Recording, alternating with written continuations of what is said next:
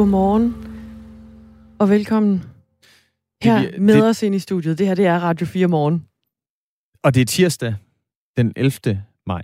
Ja. Vi, vi, har, vi, har, slet, vi har simpelthen forsømt at sige, øh, hvilken dag det var. Så hermed oplyse derude. Man kan godt blive lidt i tvivl nogle gange. Præcis. Øhm, vi skal øh, her den, øh, den sidste time forbi øh, en sådan lidt kuriøs historie også. En, en tegning på 7 gange 7 cm. Hvad skal, hvad skal sådan en tegning koste? Det britiske auktionshus Christie's, de mener i hvert fald, at den skal koste 100 millioner kroner. Okay, det er også en chat penge. Og det er en... øh, Jeg vil næsten ikke sige mere. Og på direktørlønninger, vi også har været omkring. Apropos, ja. øhm, det er en historie, vi kommer forbi, og det gør vi cirka klokken 13 minutter i 9. Inden det, så skal vi snakke om øh, danske øer. Sidste år, der nød øh, mange danskere nemlig godt af gratis færgebilletter til de danske øer. 53 færgeruter, de tilbød alle gående og cyklister gratis overfart hele juli måned sidste år. Og i august og september, der var prisen for kørende nedsat. Det skete som et led i regeringens sommerpakke, der blandt andet skulle til gode se de mange danskere, der altså holdt sommerferie i Danmark. For det var jo lidt svært at komme ud af landet sidste år, må man sige. Den her sommer, der håber ø-kommunerne, det er Fanø, det er Læsø, Ærø, Samsø, de håber på, at de kan være med til at bestemme, hvordan pengene bliver brugt, så den her økonomiske sommerpakke, der er undervejs, ikke kun går til gratis færgebilletter i højsæsonen.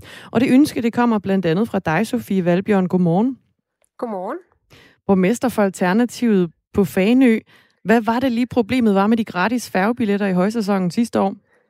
Jamen problemet var, at, øh, at man kan sige, at vi er jo afhængige af turister på vores ø, og øh, derfor så er det meget, meget vigtigt, at de får en god, god oplevelse, når de er her.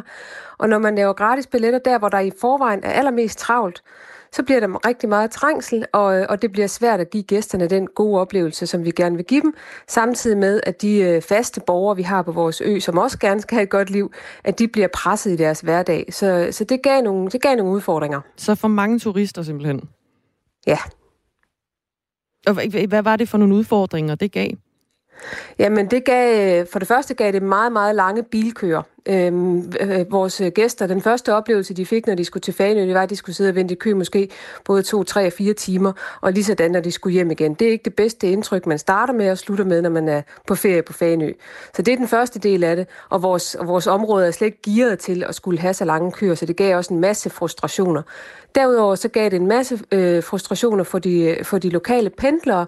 Øh, vi, er, vi er en ø, som, øh, som har rigtig mange pendlere, som rejser til Esbjerg på arbejde hver dag. Og, øh, og når man ikke kan komme hjem fra arbejde, fordi der er så mange mennesker i kø, man ikke kan komme ind med sin cykel, eller man kan ikke komme til som gående, eller man kan ikke komme med sin, med sin bil ind i den særlige ø-pendlerbane, som er afsat til, til pendlere, så, øh, så bliver ens hverdag jo simpelthen så, øh, så forstyrret, så det, så det bliver en frustration. Ligesådan, hvis man, når man skal ned og handle, at man ikke kan komme til osv., så, videre, så, så bliver de lokale borgere, øh, de bliver frustreret, når de, når de i så stort omfang griber ind i hverdagen. Det var i fredags, Folketinget startede øh, forhandlingerne om den her kommende sommerpakke, som altså især skal hjælpe turisme- og kulturbranchen hen over sommeren. Og som en del af sit udspil, der har regeringen altså afsat 200 millioner kroner til billigere transport. Og det omfatter også billigere indrigstog, men også de her nedsatte færgebilletter, vi oplevede sidste år. Regeringen har stadig ikke øh, konkretiseret helt, hvordan pengene de skal fordeles, og hvilke krav, der kommer til de kommuner og virksomheder, som, øh, som skal bruge dem. Men på Fanø, der har I en drøm om, hvordan øh, de her penge de skal bruges. Hvordan ser det ud, Sofie Valbjørn? Jamen altså, vi vil rigtig gerne, i forhold til biler, vi vil rigtig gerne have lov til at bruge pengene lidt mere i ydersæsonerne. Lige nu for eksempel her i maj og i juni måned, der står vores sommerhuse herover gabende tomme, fordi grænserne er lukket, og danskerne har ikke ferie. Så, så hvis, vi kunne, hvis vi kunne få øh, billige færgebilletter på nuværende tidspunkt hen mod skolernes sommerferie, og lige sådan efter højsæsonen hen i september-oktober måned, så kan man sige, så vil det skabe en kæmpe stor værdi, både for, for de øh, sommerhusudlejningsbyråer, der er, men jo også for, for øh, turisterhvervet øh, generelt, hvor man har noget luft, hvor man har noget plads, og hvor man normalt, øh, under normale omstændigheder, ville have godt travlt med, gæst, med tyske gæster. Så der vil det virkelig kunne, øh, kunne kompensere for de udfordringer, vi har på grund af corona, og gøre den, gøre den gavn, som, øh, som man jo ønsker med den her sommerpakke. Men nu er der jo ikke så meget rejseaktivitet på tværs af landet. Tror du på, der er nok turister til at, øh, at, at bidrage til øen uden for højsæsonen? Nej, altså, øh, vi håber også, snart også, at, at grænserne bliver åbnet, men det kan man sige, det er jo en anden, øh, det er jo en anden diskussion. Men netop når grænserne nu ikke er Den er vel aktuel for... i den her situation også? Ja, det er den, det er den, men hvis vi taler sommerpark, kan man sige, ja, det, jeg vil rigtig gerne have, at, øh, at man åbner for, for grænsen, så de tyske gæster også kan komme herop. Det vil være, det vil være øh, allerstør, allerstørst værdi for en ø som Fanø. Det er der ingen tvivl om. Men hvis man skal trække danske gæster til øh, i, i højere grad, så, øh, så, kunne, så kunne de billige færgebilletter uden for, uden for, for højsæsonen være et, øh, et værdifuldt greb for os. Så en sommerpakke uden for, øh, uden for sommersæsonen, kan man sige. Der er også andre ø-kommuner, som altså godt kunne tænke sig at være med til at bestemme over, hvordan man bruger den her sommerpakke, som er til forhandling. Det bedste scenarie, det lyder ifølge Marcel Meyer, borgmesteren for Socialdemokratiet på Samsø, sådan her. Det vil være, at vi får en øh, pulje penge til rådighed, som vi kan bruge for eksempel fra juni til oktober, og at vi så kan sætte øh, taksterne ned i, øh, i de perioder, hvor, hvor vi ikke har så mange gæster i forvejen, så vi har optimalt udnyttelse af de midler, uh, der kommer fra regeringen. Ja, og Marcel Meyer, han er altså ikke enig om gerne at ville sprede de her besøg ud. Her der er det Ole Vej fra Ærø, som er borgmester for Socialdemokratiet også. Vi så helst, at den blev strukket ud, sådan så at den også kunne tage nogle skuldersæsonerne, og vi så også helst, at biler og campingvogne og autocamper ikke blev gratis. Men gående og cykler, rigtig gerne. Både Ærø og Samsø og Læsø, de nævner, at de gerne vil have sådan landevejspriser, altså at prisen er det samme som uden for højsæsonen, hvor det koster det samme at tage en færge, som at køre på en motorvej. Er det cirka det samme, I gerne vil have på Fanø? Jamen, det, det, er jo, det passer jo meget på, fint på linje i forhold til, at vi ønsker en, øh, en, en, en sommerpakke, hvor, som vi i højere grad selv kan strikke sammen, sådan som den, som den bedst giver mening på hver vores øer. Det er jo rigtig mange øer på Fanø, eller på i Danmark, og, de, og vi har bare nogle forskellige vilkår. Det er derfor, at vi i virkeligheden i fællesskab pladerer for, at man, man får lavet en fleksibel pakke, så man på de øer, hvor der er god plads til cykler for eksempel og gående, jamen der kan man arbejde med det. På de øer, hvor, det er, hvor der er nogle bestemte dage, hvor, det kan, hvor, der kan, hvor der kan være mere kapacitet ind, så kan man gøre det der, og, og på de dage, hvor, eller på, og, og, og som her, hvor det, hvor det kunne være i, i juni og oktober for eksempel, der kunne, det, der kunne man gøre det der. Altså det, der, der er vi egentlig meget godt på linje. Det behøver ikke være gratis, men, øh, men, øh, men sådan en pris, som flugter med landevejsprincippet, kunne være rigtig, kunne være rigtig fordelagtigt. Det her med at kalde det gratis, det er der flere af vores øh, lyttere, som øh, reagerer på. Både Søren fra, fra Horsens og øh, Lars Madsen. Søren han skriver, Godmorgen i studiet. Det er fint med sommerpakker. Regeringen deler ud til højre og venstre. Hør nu efter beboerne på øerne. Men der er da ikke noget, der er gratis. Hvem står med regningen? Det gør vi alle. Og Lars Madsen skriver, han mener det samme, men han siger det på sådan en lidt anden måde. Nu holder jeg fandme op med at sige, at det er gratis. Jeg betaler for, at min nabo kan komme over på en ø over skatten. Bare lige så det er på plads. Der er jo ikke noget, der er gratis. Det er øh, noget, som alle øh, skatteborgere i dette land bidrager til. Hermed altså, øh, altså nuanceret. Vi taler altså med Sofie Valbjørn, der er borgmester for Alternativet, fordi man gerne vil have, at den her sommerpakke, den skal bruges til at øh, booste antallet af gæster, kan man sige, på de danske øer, uden for højsæsonen, altså ikke i højsæsonen. Sofie Valbjørn, kunne I finde på at sige nej tak til den her sommerpakke, hvis det ikke bliver, som I gerne vil have det? Altså det kan man sige, det er jo ikke en beslutning, jeg skal træffe alene, men, øh, men det har i hvert fald været op og, øh, og vende sidste år, at, øh, at, at hvis, hvis det skulle være på de øh, præmisser, som, som vi så sidste år, så, øh, så er det ikke sikkert, at vi vil være interesseret i det. Det er jo ikke sikkert, at vi kan få lov til at bestemme det selv, men, men, øh, men ja, det kunne godt komme helt derud, hvis vi skulle sætte prisen ned til enten gratis eller, eller i et meget lavt niveau midt i højsæsonen, at så ville det skabe flere udfordringer end fordele. Og så kan man sige, som nogle af lytterne også skriver ind, jamen altså, så, så bruger man i virkeligheden penge på noget, som skaber, som skaber øh, flere problemer, end det, skaber, end det gør gavn. Og det er der jo ikke nogen, der har, det er der jo ikke nogen, der er interesseret i. Men det er, det er 200 millioner potentielt, der kan komme ud Ja, men, det er jo, men, men hvis, jeg, skal ikke, jeg skal ikke på alle danske øers vegne sige nej tak til en sommerpakke overhovedet ikke. Det skal du men, ikke høre mig sige. Men der, der men, er jo heller ikke men, nogen grund til at gøre det gratis, hvis turisterne vil komme alligevel. Så kan vi lige så godt Nej, spare de det er penge. lige præcis det, jeg siger. Så hvis, så hvis det er midt i højsæsonen, hvor vi, hvor vi i forvejen har fuld tryk på herovre, og hvor, øh, hvor gæsterne gerne betaler en, øh, en billet til fuld pris, så, øh, så har vi ikke behov for en sommerpakke, og så skal vi jo ikke stå med hånden strakt frem og bede om hjælpepakker. Øh, det synes jeg vil være grådigt. Jeg synes, men jeg synes, der hvor vi har en udfordring, øh, der synes jeg, det, det giver god mening, og der synes jeg, det er relevant at, at række hånden frem og sige tusind tak, fordi at, øh, at I tænker på os herover, hvor vi, hvor vi øh, er hårdt ramt af, af manglende turister på grund af grænselukninger. Bare lige så jeg er helt med, øh, Sofie Valbjørn, altså borgmester øh, på Fanø. Vil I sige nej til en sommerpakke, hvis den skal gå til gratis billetter i højsæsonen? Det, det, ved, altså det, skal jeg, det er jo en byrådsbeslutning, så det kan jeg ikke svare på Hvad er alene. din holdning? Men, men min holdning er nok, at det, det skal vi ikke sige ja til. Okay. Sofie Valbjørn, tak fordi du var med. Selv tak. Borgmester for Alternativet på Fanø, som altså gerne vil have hjælpepakke, den her sommerhjælpepakke, der er til forhandling, men ikke, kan man sige, i sommeren. Den skal helst gerne ligge øh, som en, et bidrag og en hjælp til at få flere turister til uden for højsæsonen i sommeren. 16 minutter over 8.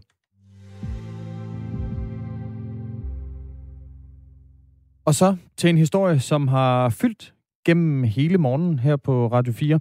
Direktørlønningerne i landets almene boligselskaber, de er nemlig kommet under lup. Øh, en række direktører i almene boligselskaber tjener nemlig mere end 2 millioner kroner i løn om året. Det viser en kortlægning, som Jyllandsposten har, har foretaget. Og det lønniveau, det, øh, det er faldet flere for brystet. For eksempel så kalder Bodil Kjærum, formand for Danmarks Lejeforening, og det er helt uhørt, at nogle direktører de hæver lønninger på niveau med kommunaldirektør. Vi er jo på niveau med de højst lønnede kommunaldirektører i landet, og dem kan man da så også sætte spørgsmålstegn ved, om de også får for meget i løn. Men alt andet lige en øh, løn, der svarer til, øh, hvad en kommunaldirektør får, som har et meget, øh, et meget bredt felt, der skulle forholde sig til en kompleks opgave med rigtig mange ansatte, mange tusind ansatte, og øh, mange forskellige artede opgaver, lige fra sådan noget som veje og børnehaver, skoler og ældrepleje og så videre, så videre. Øh, der tænker jeg, at det er mindre komplekst at være direktør i et almindeligt selskab. Vores kollega Annette Solgaard, hun har besøgt Gellerup-parken i Aarhus Vest, som er ejet af Brabrand Boligforening. Her der tjener boligdirektøren Kjell Laursen halvanden million kroner, alt inklusiv om året. Og han ligger altså i top 20 over vellønnede boligdirektør i Jyllandspostens kortlægning. Men hvad siger beboerne til lønniveauet? Det er jo dem, der betaler gildet. To af dem, vi fanget på gaden, mener, at øh, lønnen den er ligesom den skal være. Hej med jer. Bor I her i området? Ja, vi er lige derovre. Ja. Jeg vil spørge, hvad tænker I om, at direktøren i Brabrand Boligforening tjener 1,5 millioner om året i årsløn? Det kommer an på, om man har fortjent det, om man er flittig nok. Jeg ved ikke, hvis han engagerer sig lidt mere socialt. Nu kender jeg ikke hele baggrundshistorien, så kunne det da godt være en færre løn. Og hvad, øh, hvad hedder du? Jo, øh, en direktør, der er de penge værd, eller, eller mere værd, ham betaler man den løn. Og andre, der, de er det ikke værd, så bliver de også fyret. Jeg, jeg har selv haft ledende stillinger og ved, hvad andre får løn, og har selv fået en rimelig god løn, aldrig i den klasse, men uh, hvis jeg har været det værd, så vil folk betale mig det, ellers vil de ikke. Det er min holdning til sådan noget. Der var dog også øh, andre, som mente, at en, øh, en løn på halvanden million kroner, det simpelthen er for meget. Hvis du skulle komme med et gæt, hvad tror du så, at direktøren i boligforeningen tjener? Det er ikke engang finde gæt for noget En der. halv million. Ja, en halv. En halv million? Ja. Ja, måske. Han tjener halvanden million kroner. Okay, vildt nok. Oh, det er mange. Det er meget. Ja, det lyder meget sindssygt. ja. Det synes jeg måske lige i- overkanten, faktisk. Men, øh, ja. Men der, hvor jeg bor, derovre faktisk på den anden side i kollegiet, der er det også ret peberet faktisk. Altså, så nej, det, jeg synes ikke, at det er i orden. Hej, jeg hedder Saru. Hvad tror du, direktøren for boligforeningen tjener i løn? Øhm, lidt over 20.000 måske, eller 30. Han tjener 1,5 millioner kroner om året. Det kan ikke være rigtigt. Er det det? Det er mange penge. Du synes, det er mange penge? Rigtig mange penge, det synes jeg, det er så. Og det er jo alle jer lejere, der betaler til den løn. Det er mange penge. Det er rimelig mange penge. Det har jeg aldrig forestillet mig, det, det er. Det overrasker mig sådan. Eller det kom bag på mig faktisk, ja. Det gør det. Tak for det, og Selv god dag. tak. Tak og i lige måde. Tak. Hej. Bor du her i området? Ja, det gør jeg. Og jamen, jeg synes, det er det... Nej. Men jeg ved ikke. Det er interessant. Altså, jeg læser til arkitekt, så det er sådan noget, som jeg nok også skal forholde mig lidt til.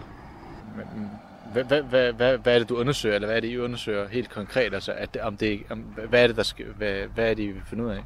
Vi, øh, vi tager sådan debatten for og imod det lønniveau, der er blandt boligdirektører. Ja. Øh, Er det, det er noget af det højeste i Danmark? Er der nogen, der er højere?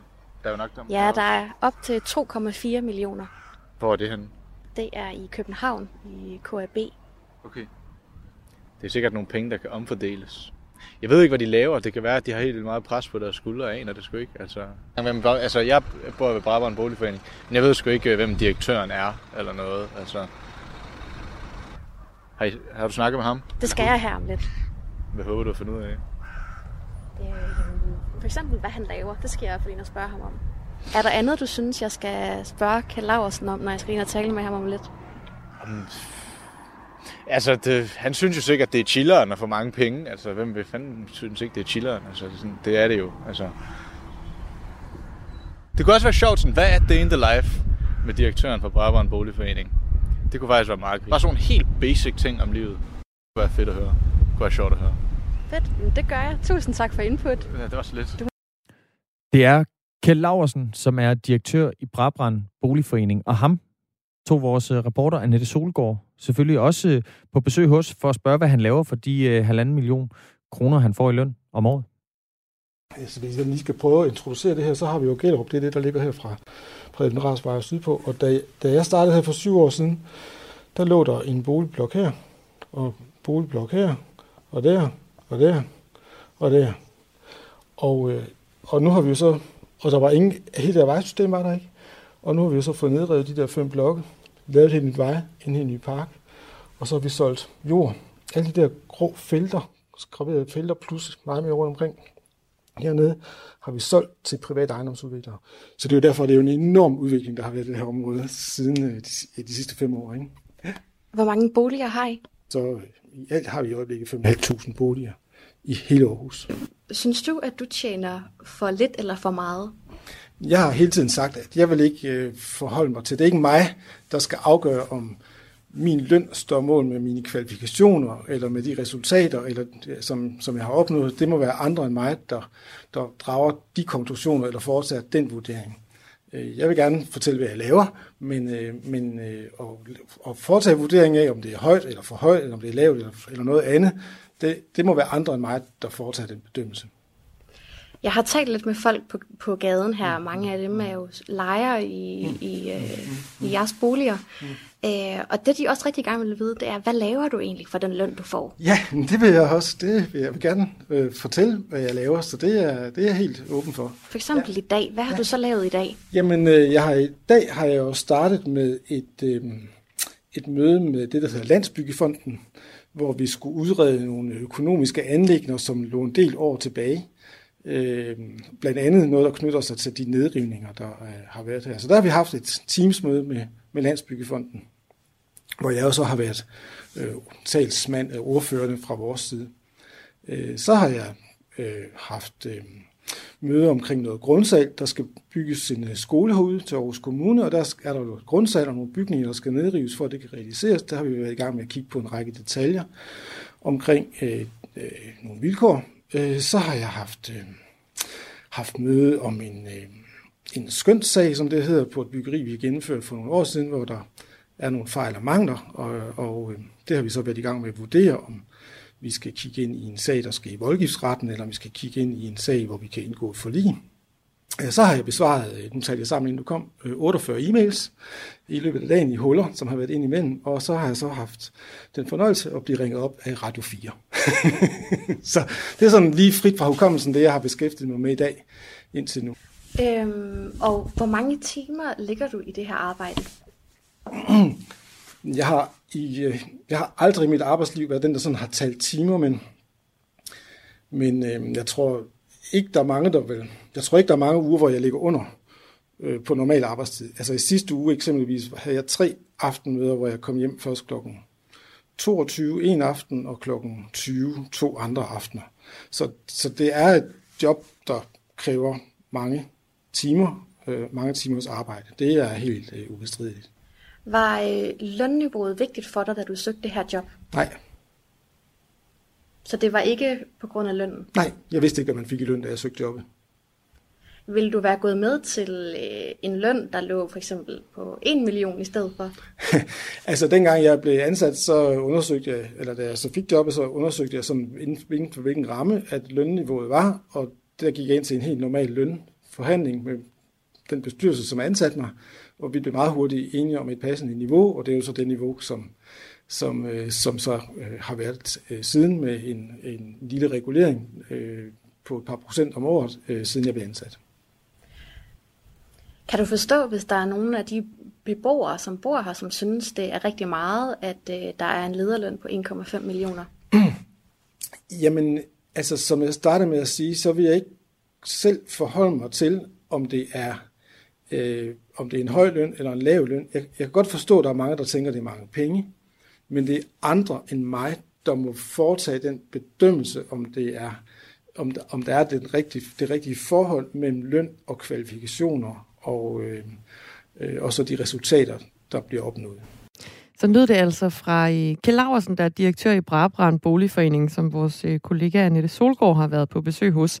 Og nu skal vi så høre fra ham, der ansatte Kjell Laversen, nemlig Boligforeningsformand Kjell Albrechtsen.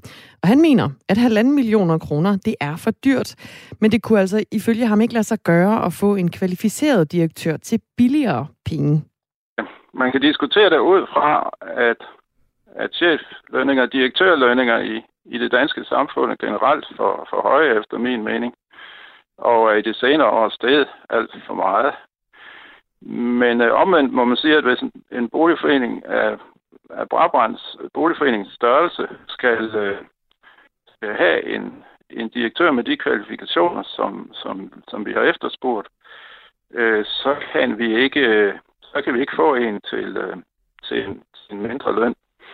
Øh, det undersøgte vi dengang, vi ansatte vores nuværende direktør. Øh, der var et et kvalificeret ansøgerfelt, øh, som vi indkaldte til en række øh, samtaler. Øhm, og der var ingen øh, muligheder for hos nogen af dem at kunne ansætte til en øh, mindre løn end den vores nuværende direktør øh, har. Og Bent Madsen, der er direktør i Danmarks Almene Boliger, mener altså ikke, at de lønninger, der er tale om, de er urimelige. Det er et spørgsmål om udbud og efterspørgsel, siger han. Og hvis man vil have den rette til at varetage opgaven, så kan det altså også komme til at koste, mener Bent Madsen. Det er jo bestyrelserne, der tager stilling til det i den konkrete situation. Så når man er ude at rekruttere en direktør, så sætter man jo nogle kompetencer op og siger, at det vil man godt have. Øh, og så er det jo ofte professionelle rekrutteringsfirmaer, der er ude og rekrutterer de her direktører. Og det, man så søger efter, det kommer så på en pris i forhold til markedet. Og nogle gange så, at boligorganisationer er jo både foreninger, det siger vi jo altid boligforeninger, og det er, jo, det er jo foreninger, men det er jo også kæmpe store forretninger, forstået på den måde, at der er milliardomsætninger, og der er ejendomsporteføljer øh, i, i milliardklassen. Så på den måde, der er der jo også nogle meget store værdier, der skal forvaltes, og det er jo det, som bestyrelserne øh, skal øh, overveje, når man ansætter en direktør. Kompleksiteten af den opgave, at man kan varetage det på en ordentlig og betryggende måde i dagligdagen, og så den løn, som man betaler for det. Det er jo i virkeligheden det, den, det spørgsmål, som bestyrelsen skal stille sig selv, og det bestyrelsen rekrutterer efter. Det sagde Bent Madsen, altså der er direktør i Danmarks Almene boliger. Og vi har fået en hulens masse sms'er på den her historie, også fra jer, der lytter med derude. Det er rigtig dejligt, så tak for det.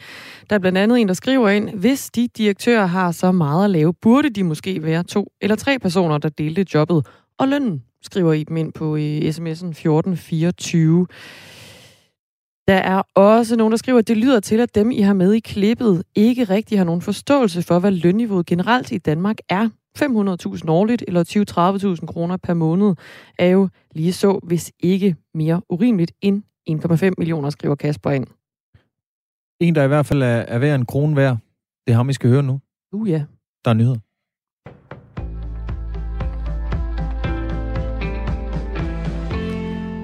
Det skal være muligt at se den mest nøjagtige ventetid på en lyntest for coronavirus på de forskellige teststeder, og på den måde undgå lange køer ved testcentrene.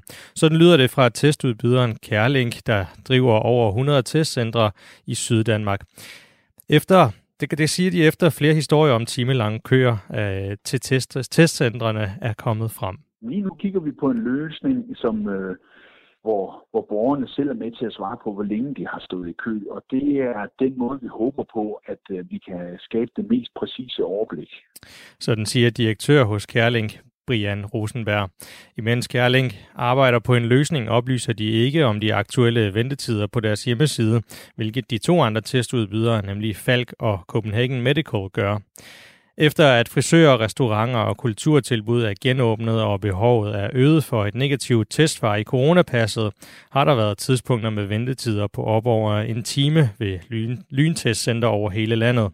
Borgere er blevet opfordret til at tjekke de aktuelle ventetider på udbydernes hjemmesider for at undgå de lange køer. Men ifølge Brian Rosenberg har det været svært at oplyse de rigtige ventetider. Vi har i hvert fald haft vanskeligt ved at, øh, og sikre, at, at, at de anvisninger, vi så giver, øh, er, er de korrekte. Det kan ikke nytte noget, at man kommer ned øh, et sted, hvor der står, der er under en halv times ventetid, og man så skal stå dernede øh, en, en time. Der er rift om husene i store dele af Danmark, og det betyder, at udbudstiden er den korteste i 12 år. I gennemsnit har huse på markedet været til salg i små syv måneder, og man skal helt tilbage til tiden omkring finanskrisen for at finde kortere udbudstider. Det viser en opgørelse fra Finans Danmark, der er interesseorganisation for landets banker og realkreditselskaber. Viceadministrerende direktør Ane Arndt Jensen peger på, at det i øjeblikket er sælgerne, som har overhånden i boligmarkedet. Det, der kendetegner boligmarkedet lige nu, det er, at det er hot. Vi kan se, at det, den tid, som boliger er til salg, den falder, og øh, hvis vi tager huse for eksempel, jamen så har de øh, i øjeblikket kun været til salg i knap syv måneder. Det er den korteste tid, vi har observeret i 12 år. Og derudover, så kan vi jo se, at priserne for huse, de er næsten 10 procent højere, end de var sidste år. Og dermed er de faktisk også de højeste nogensinde. I april var der knap 22.300 huse til salg på landsplan, hvilket altså er 30 procent færre end for et år siden. Mindst 20 palæstinensere er dræbt i et israelsk gengældelsesangreb mod Gazastriben. Ni børn er blandt dødsoffrene, 65 andre er såret. Det oplyser Sundhedsministeriet i den palæstinensiske enklave ifølge den israelske avis Haaretz. Det israelske luftangreb kommer efter at raketter blev affyret fra Gaza mod Israel. Hamas-bevægelsen, der kontrollerer Gaza, har taget skylden for angrebet. Israels premierminister Benjamin Netanyahu siger, at Hamas har krydset en rød linje med sin raketangreb mod Israel, og at der vil komme et kraftfuldt svar. Og angrebene er fortsat her til morgen, siger Jotam Konfino, journalist ved israelske dagblad Haaretz til Radio 4 Morgen. Jamen, vi er gået fra øh, 30 raketter i går til over 200 raketter, der blev affyret på de seneste, to, øh, på de seneste 12 timer. Og øh, de, er, de har raketangreb, de er altså fortsat hele morgenen, mens Israel bliver ved med at bombardere Hamas mål inde i Gazastriben. De har slået 15 Hamas-folk ihjel indtil videre, og mindst 20 er i det hele taget er slået ihjel. Hvad i dag bliver mest skyet med regn af og til, men i løbet af formiddagen hører regnen op, og der kan komme lidt sol. Temperatur op mellem 10 og 16 grader.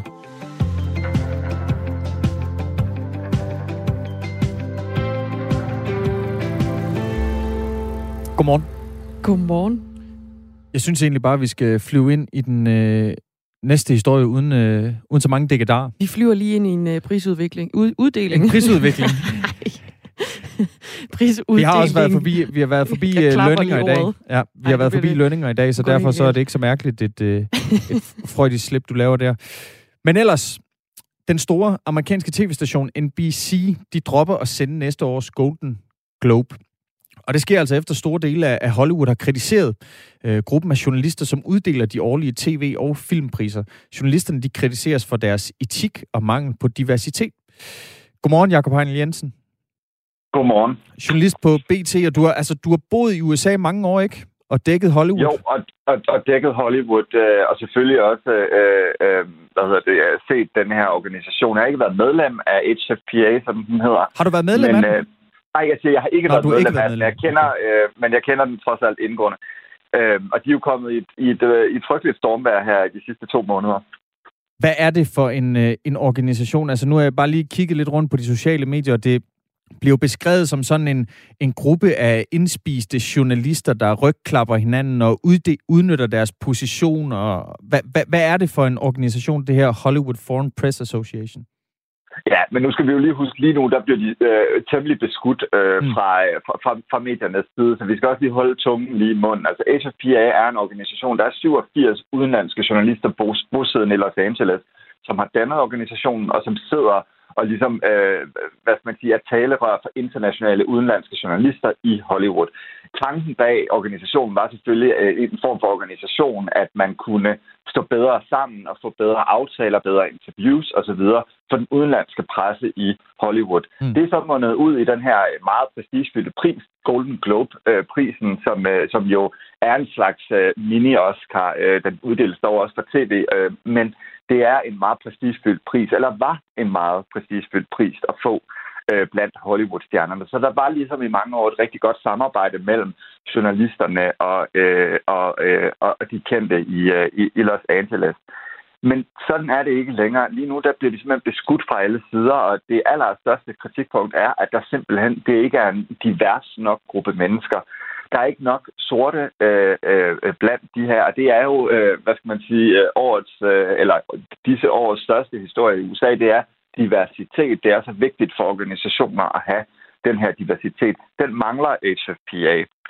Øh, der har været øh, en perlerække af andre historier ude. Der var så sent som øh, for en måned siden, da jeg var overdækket Oscar, et, øh, et medlem af Hollywood Foreign Press, som havde været ude og sammenligne Black Lives Matter-organisationen med en terrorbevægelse. Han blev selvfølgelig smidt ud. Så der har ligesom været en, en, en, en, en hel masse skandaler. Det har jo så nu fået den yderste konsekvens, at NBC, som sender Golden Globes, de simpelthen trækker stikket og siger, vi vil ikke sende øh, prisuddelingen i 2022. Lad os se, når vi kommer frem til to, 2023. Og det er jo simpelthen at trække tæppet væk under organisationen. Det er ligesom deres, øh, deres claim to fame. Øh, selv siger de, at de er i gang med reformer. De er lige nu ude for at finde sorte medlemmer. Øh, øh, det er dog jo en smule svært, fordi at den her organisation jo selvfølgelig består af journalister fra hele verden, men altså rigtig, rigtig mange for Europa. Og, øh, øh, og derfor, øh, øh derfor hører jeg, at det, er en, at, det, at, det, at det er en svær opgave for dem at gå ud og finde at de, her, øh, de her sorte medlemmer, som de skal have, uden jo at, at, at skulle gå ind. Og, altså, det, det, er jo også, det, er jo, det er jo også svært at lige pludselig få at vide, nu skal du finde så og så mange, der tilhører den her minoritet osv. Det er en proces, de er i gang med. NBC siger, at det går ikke hurtigt nok. Det skal simpelthen gå hurtigere. Og indtil at det ligesom er en afklaring, så, så, øh, så, så vil vi ikke sende øh, jeres øh, prisuddeling næste år. Men det er jo også meget... Som, und, ja, undskyld, jeg afbryder, Jacob Hein. Okay. Men, men, men altså, det er jo også meget tidligt. Altså, de har jo simpelthen et år til at finde nogle sorte journalister, der kan sidde i Hollywood Foreign Press Association. Altså, hvor, ja. hvorfor går NBC ud allerede nu og siger, jamen altså næste år, der er et år til mm. næste prisuddeling, men uanset hvad I gør det kommende år, så kommer mm. vi ikke til at sende det. Det er jo selvfølgelig fordi, at der er mange, der også øh, ser skriften på væggen. Der er, jo, øh, der er jo dem, der simpelthen tror, at det er slut for et ZPA, og at der ikke kommer en Golden Globe-pris igen. Det, øh, det ved vi ikke endnu, men, men det er trods alt skriften på væggen. Så sent som i går indleverede Tom Cruise sine tre statuetter, som han har modtaget af, fra Hollywood Foreign Press, og siger, jeg har ikke lyst til og, øh, at have de her statuetter stående derhjemme mere. Så det er jo virkelig øh, en kras kritik, der, der vælter ned over dem.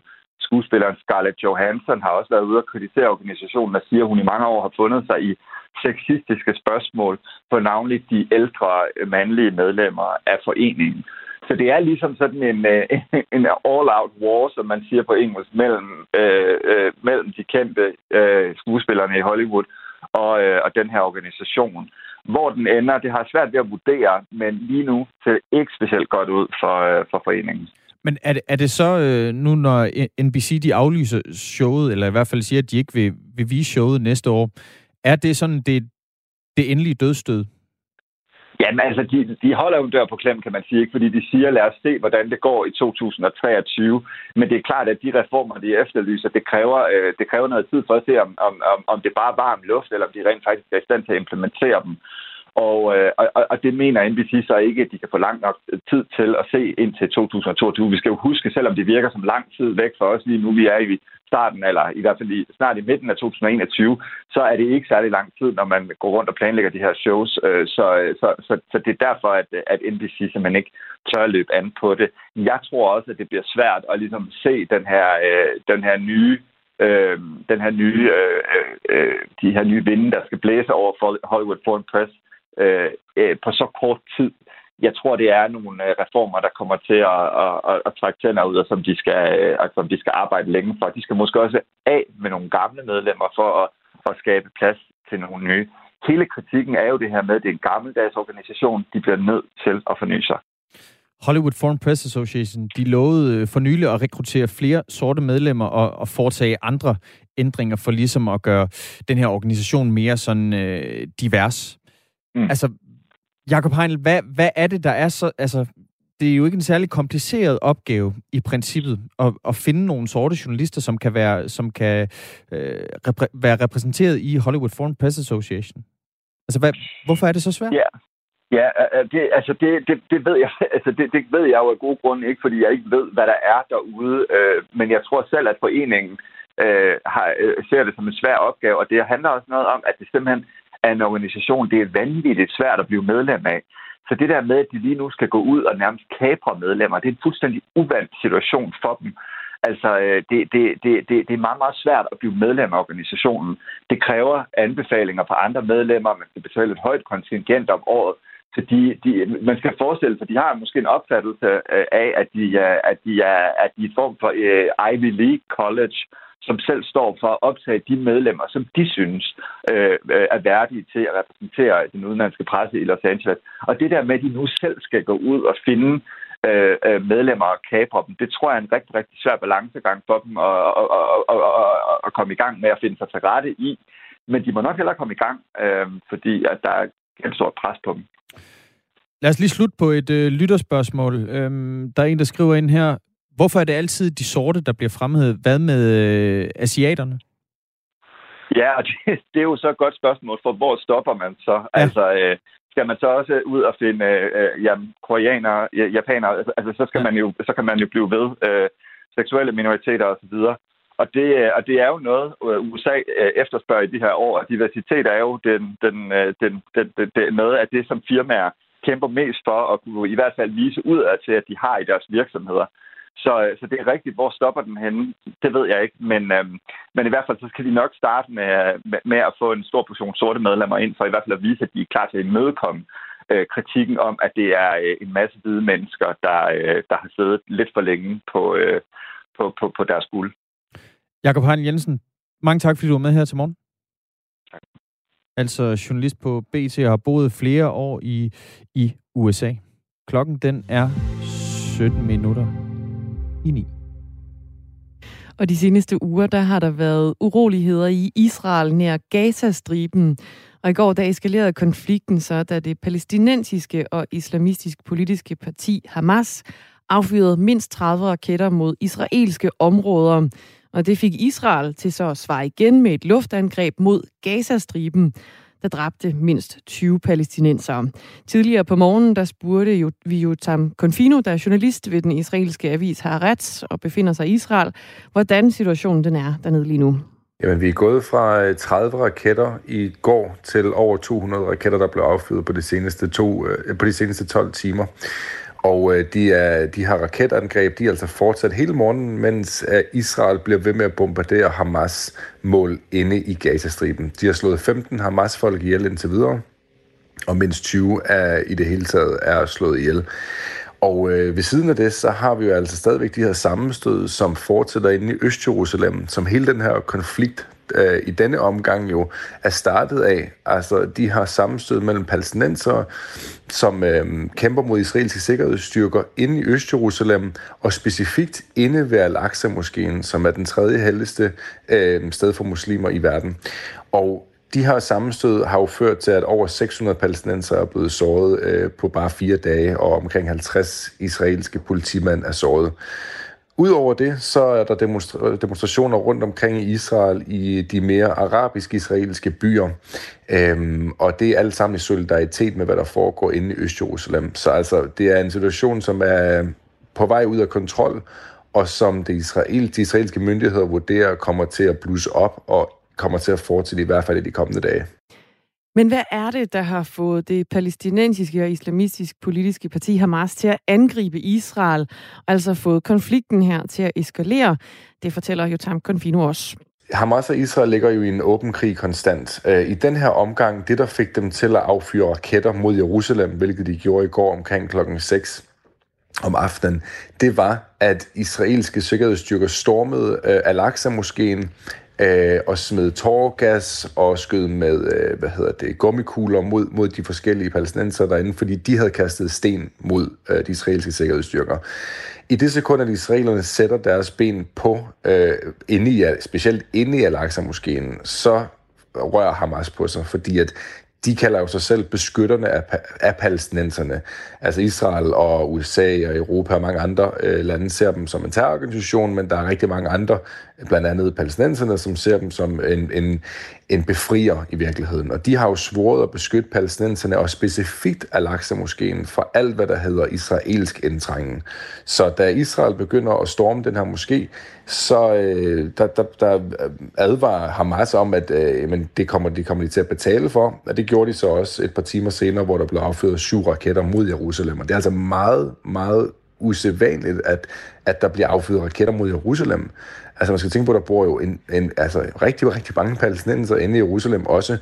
Så øhm, selvom at mange af dem egentlig stod og klappede og egentlig øh, op, altså, synes, at det var godt, at Hamas de svarede igen, så er det stadigvæk utrolig farligt, fordi at øh, raketter skiller jo ikke mellem, om man er jøde eller muslim. Så det er en ekstremt tilspidset situation, ekstremt kompliceret situation, og der er så mange lag af den, men det er altså en af de mest alvorlige udviklinger, vi har set mellem Israel og palæstinenserne de sidste mange, mange år.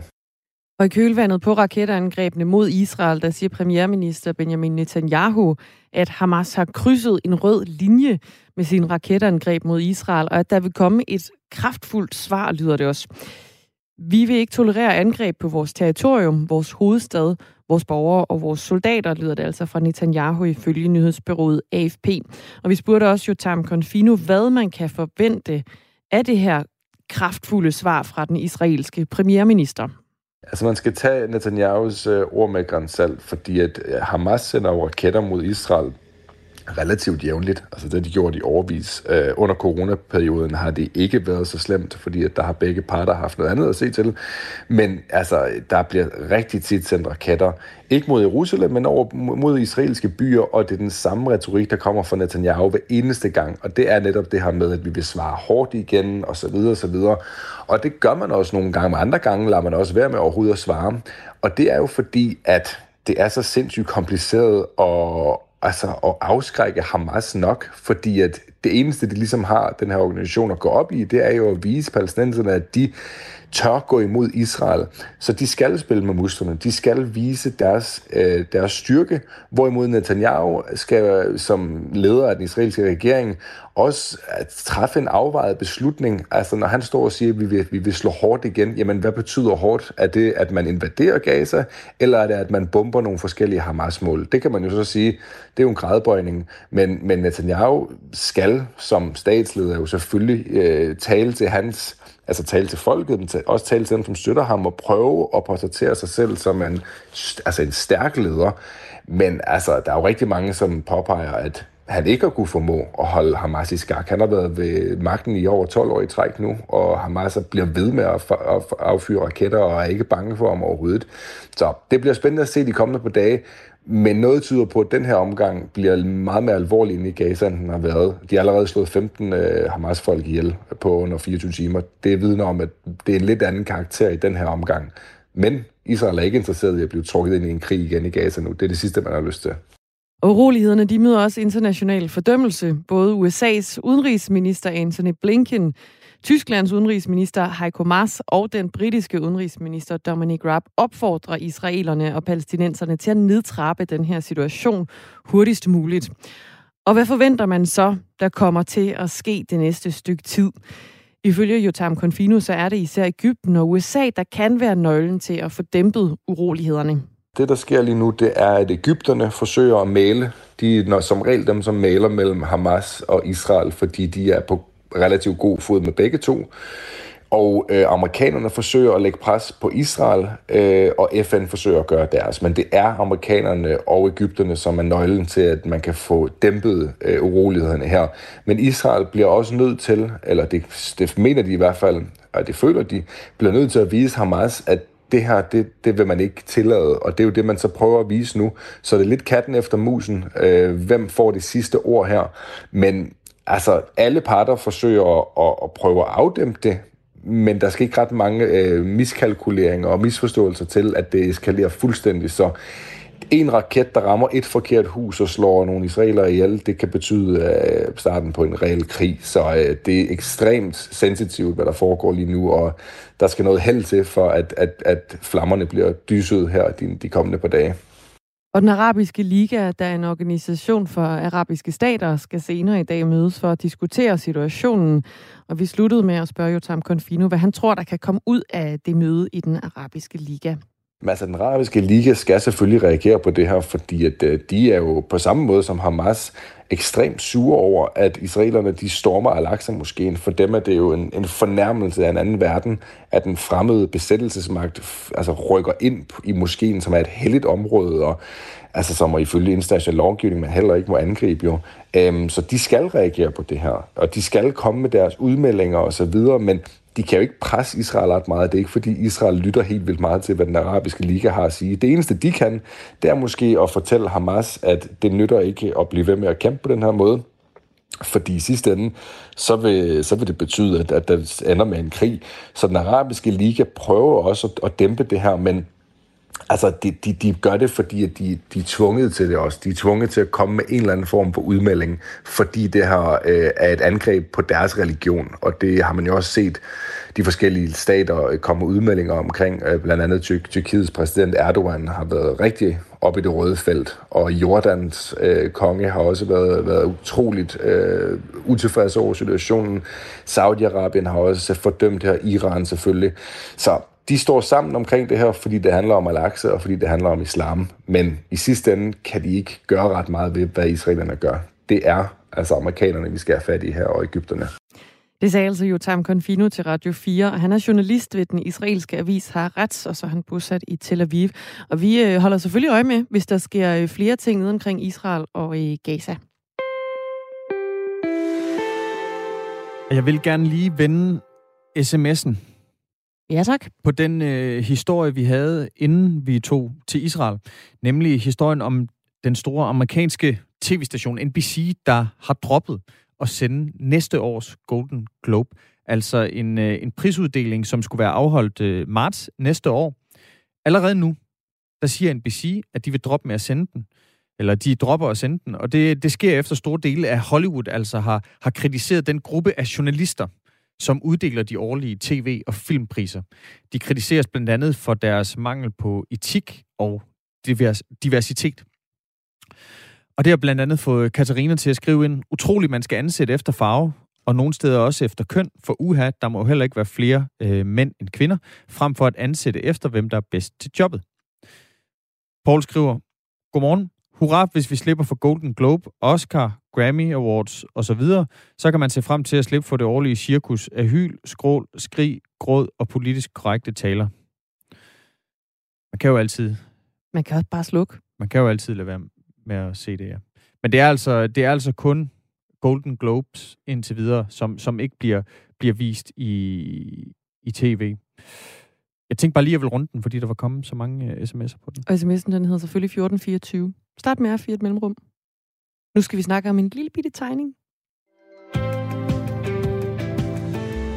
En lille bit tegning. Til ret mange til penge. en lille bit pris.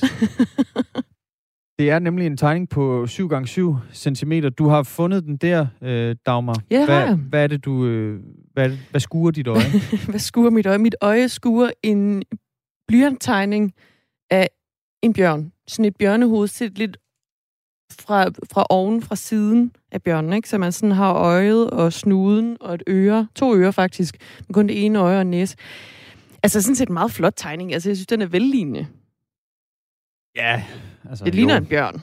Jo, på den det måde, vigtige er, det, det er nok sådan lidt ligegyldigt, hvad der er på tegningen, for det vigtige er øh, personen, som har, har tegnet den.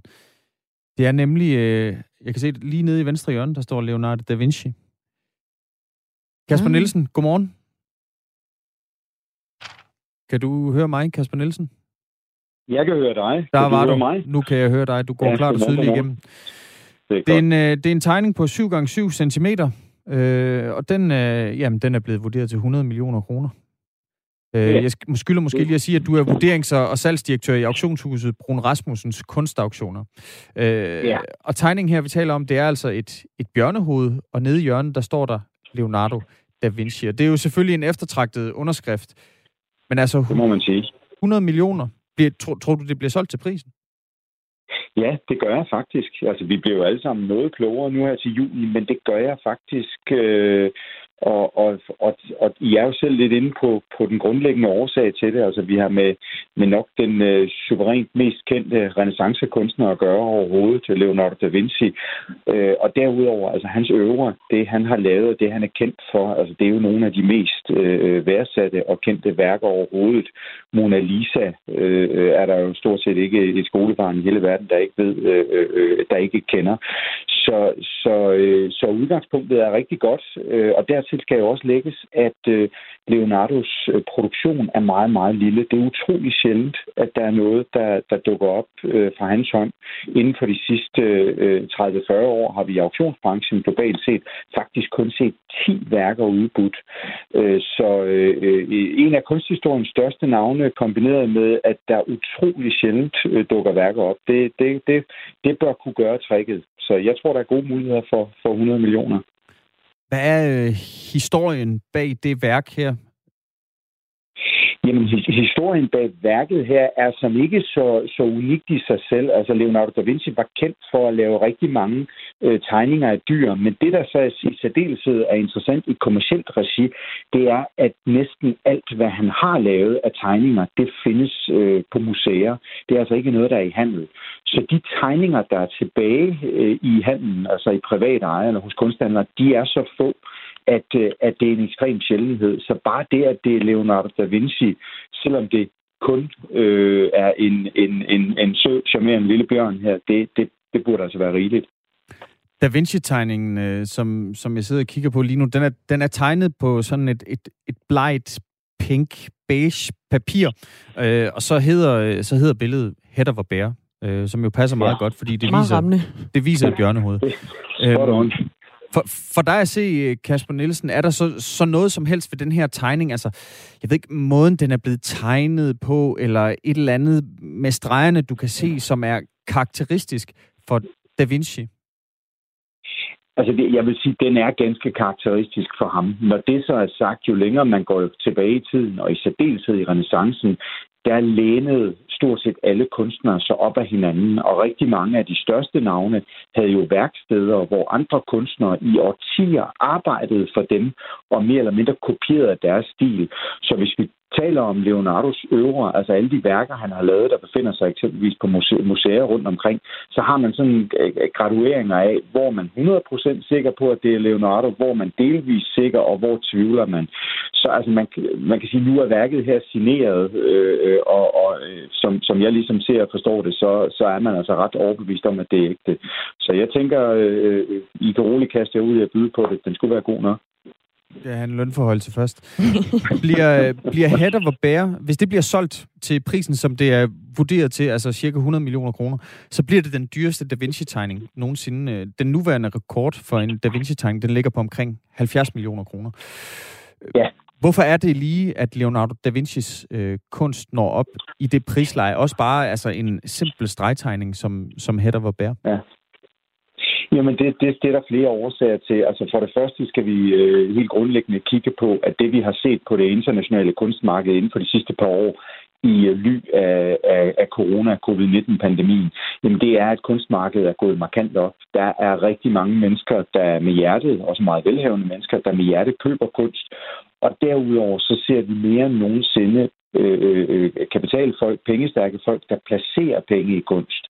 Og så til allersidst, så skal vi jo ikke være blinde for, at for ganske få år siden, i 2017, der så vi jo et, et helt fantastisk salg af et oliemaleri af Leonardo da Vinci, hvad der jo var et kæmpe særsyn, at et oliemaleri øh, dukkede op på auktion. Og det blev altså solgt for næsten 3 milliarder, hvad der også er den højst øh, største kunsthandel øh, i, i verdenshistorien overhovedet. Så set i det lys, altså renaissancens, hvis ikke øh, verdenshistoriens største kunstner overhovedet, øh, et, et værk, øh, der er udbudt. Øh, han, han er rekordholder i forvejen. Det er utrolig sjældent, det dukker op. Kasper Nielsen. Alle bruger penge på kunst. Det, det, det, det hænger godt sammen. Vi har simpelthen nyhederne øh, med Ejn Amripur. Ja. Lige om to sekunder, så jeg vil sige tusind tak, fordi du var med det, her til morgen. Og vi må Velkommen. vente og se, om det bliver til 100 millioner kroner for den her øh, stregtegning af, øh, af Da Vinci. Tusind tak, vurderings- og øh, salgsdirektør i auktionhu- auktionshuset Brun Rasmussen Kunstaktioner. Nu øh, overlader vi mikrofonen til Ejn Amripur, fordi klokken den er blevet ni, og så ønsker vi dig en god dag.